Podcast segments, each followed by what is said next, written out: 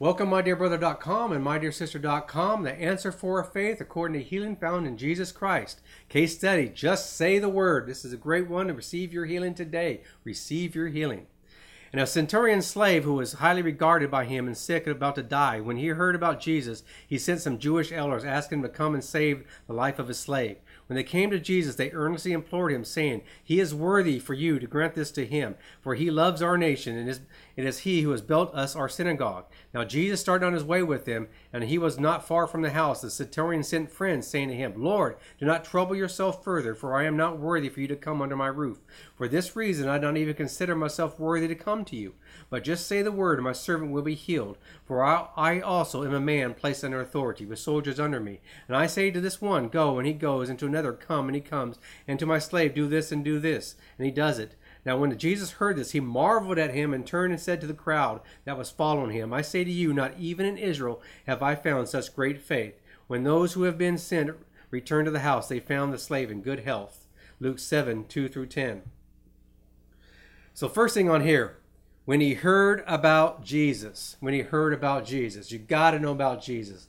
Jesus is the center of our universe. He's the center of our being. Every good thing that comes from above comes through Jesus, comes through what he did, comes through his blood. So we have to turn him. All authority the Father has given to Jesus. Jesus is the door, he is the way.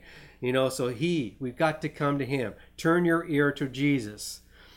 So when this um, centurion heard about Jesus, so this faith come by hearing and hearing by the word of God. We got to have faith. We got to hear what Jesus has done for us.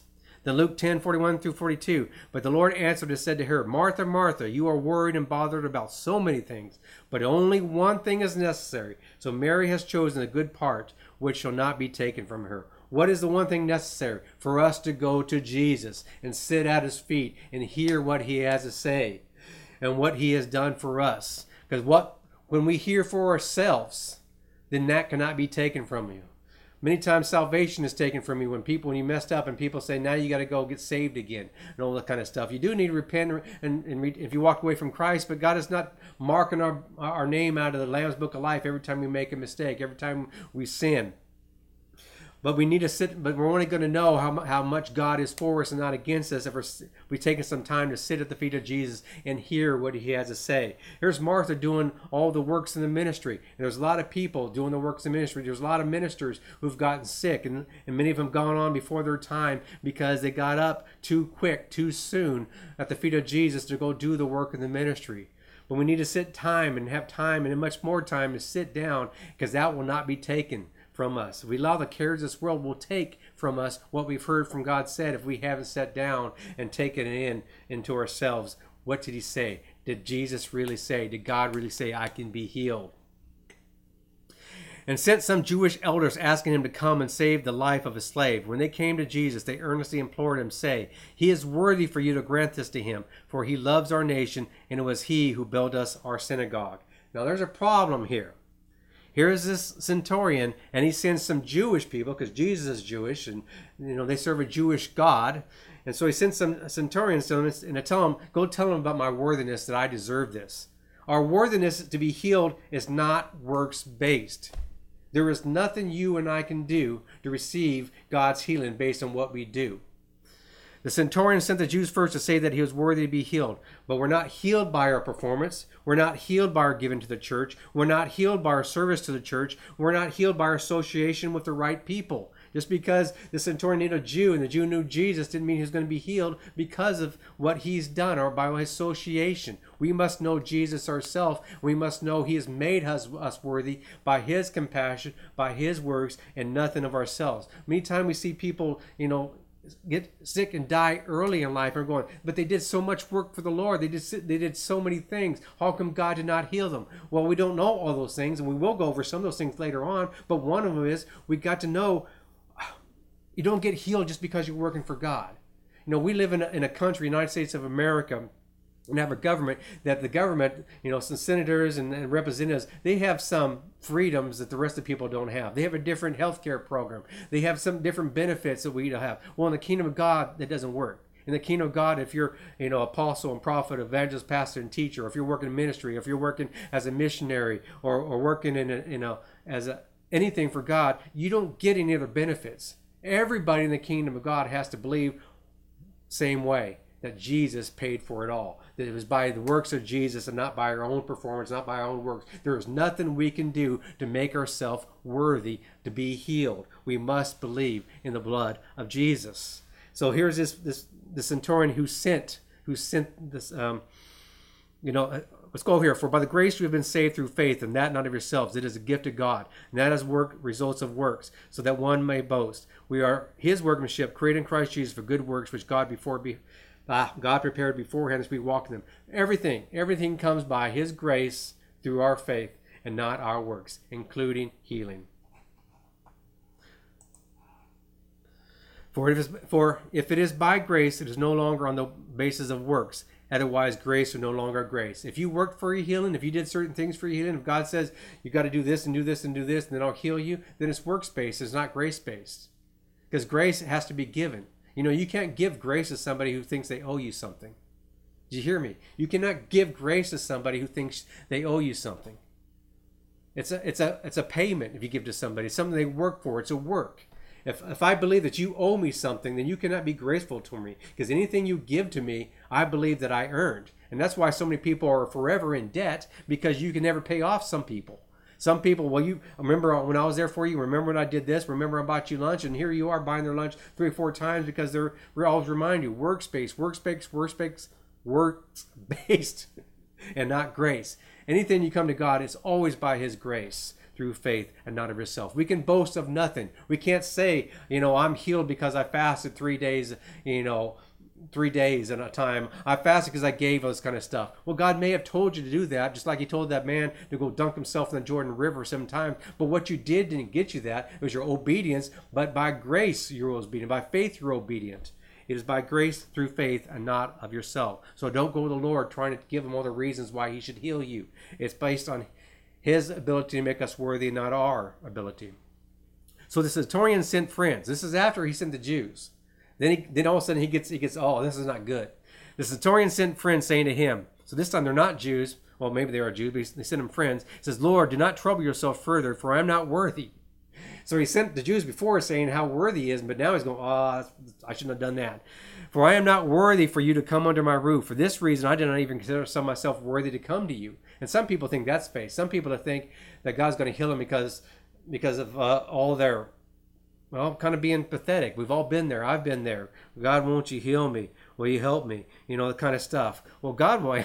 God does answer because His mercy is so great, but that's not what the scripture's talking about this guy was trying to get this unworthiness since he didn't think worthiness was going to work. Well, now I'm going to go to the other extreme and be so unworthy. Then he'll heal me because he has pity on me. Well, God does have pity on us, but that's not the reason he heals us. So we need to know our worth in Jesus because it's not about our worthiness of ourselves and it's not about our unworthiness, but it's about our worth in Jesus. So, so, this man sent friends to say, I'm not worthy to be in his presence, but we are valued as a white pearl. Matthew 13, 45, 46. It goes that Jesus came, you know, and, and, and, found this land and found this great treasure and went to sell everything and to buy this piece of land, this great pearl. So we're like a, a, a white pearl. That's how we are. Is even if a white pearl is not white and pearlish when you get it until you clean it up. We are valued as a lost coin. Luke 15, 8, 9. There's this woman had a bunch of coins, but she lost one. She looked for it over and over, over, and finally found it. And, and then we had a party over this lost coin. You and I have some worth and value because he believes we have worth and value. You may not have any worth and value to, you know, to your ex-wife. You may not have worth and value to your children. You may not have worth and value to the church even went through. But God sees that you have worth and value, not because of what you can do for him.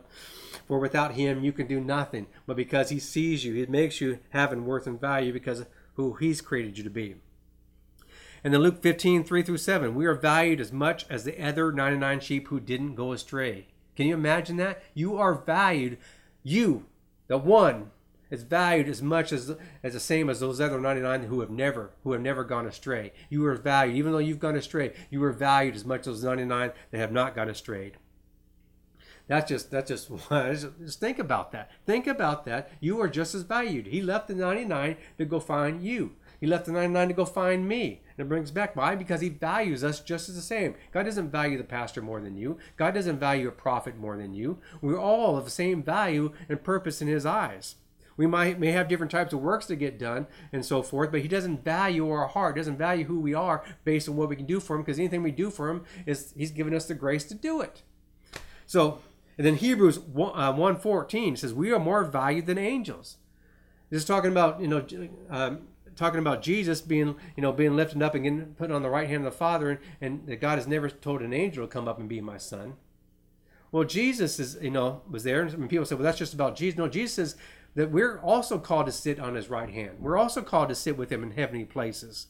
So we are also more valued than angels. We're made in God's image and his likeness. Angels weren't made in God's image and likeness. We are.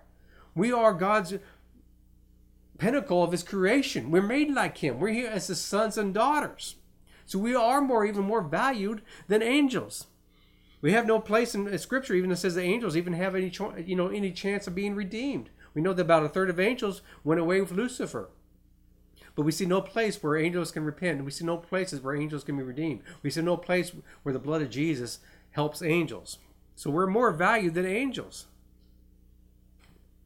So the next thing this this historian says is, "Just say the word, and my servant will be healed. For I also am a man placed under authority." Now this guy finally gets it. First, he sends out Jews to tell him how worthy I am. Then he sends out some friends to tell how unworthy I am. Then he finally gets it about authority, and this is a powerful, powerful thing to understand. Are you under the authority of Jesus? The centurion understood delegated authority. The Pharisees questioned where Jesus got his authority. Remember that? In Matthew 21, verse 23 through 27, you know, they, the, Pharisee came to Jesus and says, We want to know where you got your authority. And Jesus would first answer this to me about John the Baptist. And then they said, Well, we can't answer that. Then he said, Then I'm not going to answer you where I got my authority. So here's people who, Pharisees, refuse to see where Jesus got his authority. then you have Mark 3 22 through 30 says, Blasphemers stated that Jesus got his authority from the devil. You're casting out demons by the hand of the devil. And he says, No, I'm doing by the finger of God. Matthew 7 28 through 29. Hearers marveled at a teacher who had authority. This teacher doesn't just teach like he has knowledge, but this teacher teaches with authority. Then Mark 4 through 41, the disciples asked, Mark chapter 4, verse 41, the disciples asked, How can a man have authority over the wind? So even his disciples were asking, Where does Jesus get his authority? Then John 19 11 says, Jesus stated to Pilate, No man has authority over him unless it has been given to him by God. And, and Pilate is going, Don't you know I have authority to either set you free or to crucify you? And Jesus says, You don't have authority over me unless God has given it to you. That's authority. So the centurion knew that Jesus could have no authority unless God the Father delegated. So this this uh, centurion knew more than disciples, knew more than the Jews, knew more about all these other people, and, and Jesus like marveled at that. Says, "Man, this there's no greater faith because he understood that Jesus Jesus could not do anything unless his Father said do it." And this this um, centurion understood that. He understood that Jesus couldn't do it unless there was a higher power to do it. And he understood this higher power was a Jewish God, and this Jewish God who created the heavens and earth. And if God created the heavens and earth, then surely he's not only the God of the Jews, but he's the God of all. So as this centurion understood authority and had faith in, in Jesus because of the story.